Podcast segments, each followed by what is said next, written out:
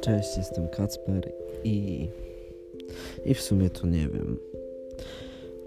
Odsłuchałem sobie swój niedzielny podcast i stwierdziłem, że nie zrobiłem tego najlepiej. Właściwie zrobiłem to bardzo chujowo. I miałem do siebie trochę żalu, że się do tego bardziej nie przyłożyłem. Um, trudno. I w ogóle chciałem, żeby te podcasty były takie jakieś weselsze i przyjemniejsze. A potem doszedłem do wniosku, że wszystko, o czym mówię, właściwie po prostu nie jest jakieś takie specjalnie wesołe. Albo po prostu nie mam takiej wesołej energii w sobie. Albo po prostu jestem zestresowany. I doszedłem do wniosku, że nie, że nie, nie, że przestanę nagrywać, bo lubię to robić. Ale najpierw pomyślałem, że poczekam aż wróci mi taka energia i taki humor do tego, żeby radośnie to wszystko robić. Ale trochę chyba chciałbym pogadać o tym, co jest takiego stresującego. To znaczy, najpierw nie chciałem tego wszystkiego wylewać w podcastach, ale teraz stwierdziłem, że potrzebuję chyba o tym pogadać. Tak jak o wszystkim innym. W sensie lubię po prostu sobie gadać o tych, nieprzyjemnie, o tych przyjemnych i nieprzyjemnych rzeczach, bo dzięki temu jakoś tak się lepiej robi na duszy. W każdym razie jestem strasznie zestresowany. No, obecna sytuacja nie sprzyja za bardzo, żeby być jakimś um, totalnym optymistą. E, mamy epidemię koronawirusa i kolejne obostrzenia, z którymi się absolutnie zgadzam. I właściwie to się cieszę, że, że są, bo może ludzie trochę bardziej zaczną myśleć. Pierwsze dni kwarantanny, w cudzysłowie kwarantanny, bo jakby każdy te kwarantanny urządził, urządził sobie sam w domu właściwie, były faktycznie um, przesycone taką troską o siebie i o innych ludzi, żeby nikogo nie zarazić. No ale po kilku dniach wszystkim znudziło się siedzenie w domu, a właściwie po tygodniu. No i już y, będąc w sklepie, y, czuję na sobie, na swoich plecach właściwie obecność innych ludzi, bo przepychają się i, i, i, tworzą kolejki i wcale nie zachowują bezpiecznego dystansu, kichają i prychają. jakby no nie jest to przyjemne i zbyt komfortowe stać przed kimś, kto odsuwać się chociaż o, o, o te kilka, kilka centymetrów, tak żeby nie wleść w, znowu w osobę, która stoi przed tobą w kolejce, a, ta, a ten człowiek z tyłu za tobą i przyklejony do twoich pleców jak, nie wiem, jak glonojad po prostu. I nie powiesz takiej osobie, bo przecież jest starsza i nie wypada. Wiecie, ludziom się to trochę wszystko już znudziło i, już nie jest fajnie i ciekawie, tylko zaczyna się robić wszystko męczące. I ciężko wytrwać e, w takiej, e, no wiecie, samemu siebie pilnując, żeby, żeby być bezpiecznym. I to mnie tak wszystko przytłacza bo mam wrażenie, że mając 23, niespełna 23 lata, e, bardziej o tym wszystkim myślę niż, e, niż osoby starsze ode mnie. No to ja jeszcze powinienem być dzieckiem.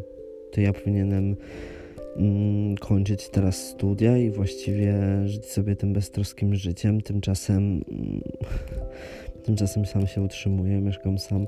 No właściwie to w tym momencie z bratem i utrzymuję również jego i muszę myśleć za siebie, za niego, rozkminiać jak ogarnąć pracę.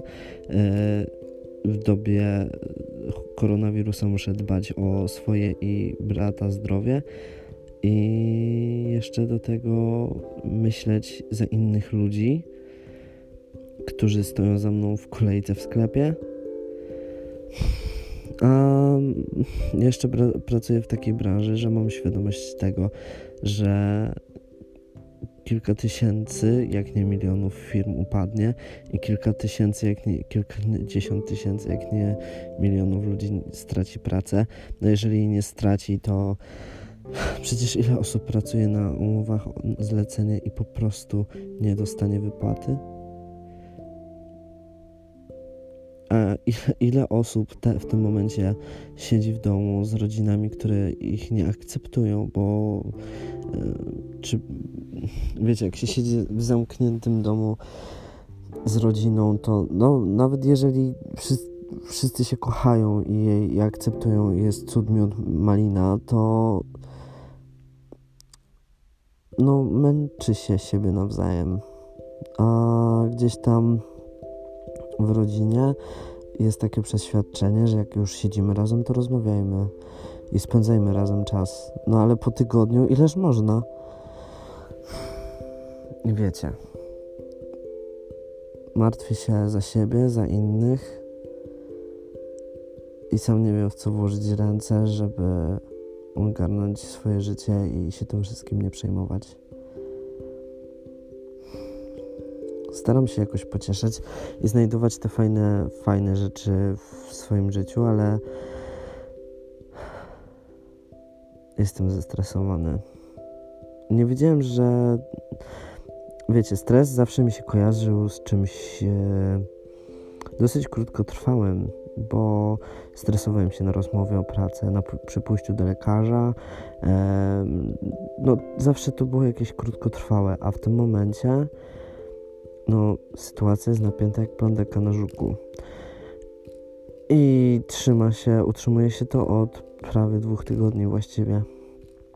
I no, 23-latkowi ogarniającemu tranzycję i własne życie, któremu troszkę na łeb zwalił się brat, mm, nie jest łatwo, zdecydowanie. Każdym razie chyba nie będę dbał o to, czy moje podcasty i to, o czym mówię, będę, będzie radosne i szczęśliwe. Niech będzie sobie jakie jest. To jest moje życie, moje emocje i mój podcast. I pozwolę sobie mówić mm, o tym wszystkim tak, jak mam na to ochotę. Ale szukajmy tych wesołych rzeczy, bo mimo wszystko, że.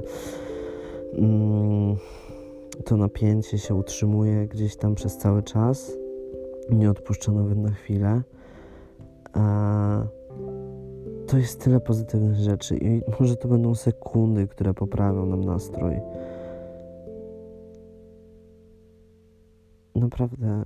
Hmm nie potrafię teraz nawet przytoczyć fajnego yy, i wesołego, yy, wesołej historyjki, żeby, żeby tutaj wpleść i, i naprawić to wszystko, bo po prostu jestem strasznie wykończony. Mm. Trochę znalazłem chyba czas na spędzenie czasu samemu ze sobą i porobieniu trochę kreatywnych rzeczy. I dzięki tym kreatywnym rzeczom sprawdzam, jak bardzo lubię siebie i jak bardzo siebie potrafię pokazać innym ludziom. Trochę wychodzę ze swojej strefy komfortu, opowiadając właśnie chociażby o tym, co mnie męczy. A w ogóle nie mam żadnej konkluzji do tego, ale to może za chwilę przyjdzie. A ale jakby to, to, że jestem w stanie opowiedzieć komuś o tym właśnie, co gdzieś tam mnie drażni i mm, pokazać tę swoją słabą stronę, bo jakby ten stres to jest po prostu coś, z czym nie do końca sobie sam radzę. Mm, gdzieś tam chyba świadczy o mojej sile, że po prostu jakby jestem już pogodzony na tyle sam ze sobą, że nie uważam tego za swoją wadę, czy mm, coś, z czym sobie nie poradzę na dłuższą metę.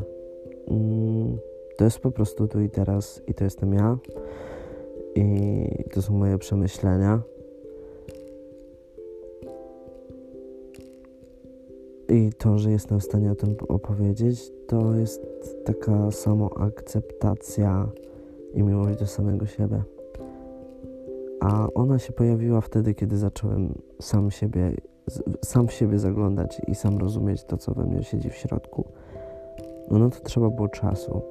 I to jest właśnie taki idealny czas, kiedy siedzimy w tym domu i możemy się zastanowić, na co tak naprawdę mamy ochotę, a na co nie.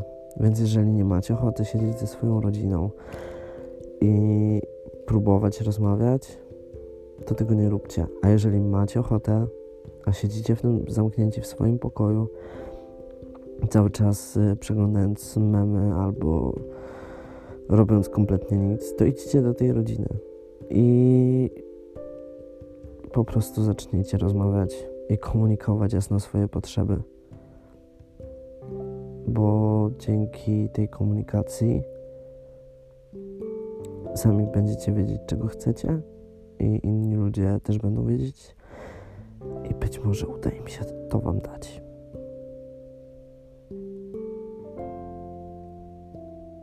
Poznawanie siebie to i samoakceptacja jest jedną z najfajniejszych rzeczy, które, które tu znałem dzięki temu, że sam wyautowałem się jako osoba trans. I zostawmy to moją konkluzją, mimo że słabą.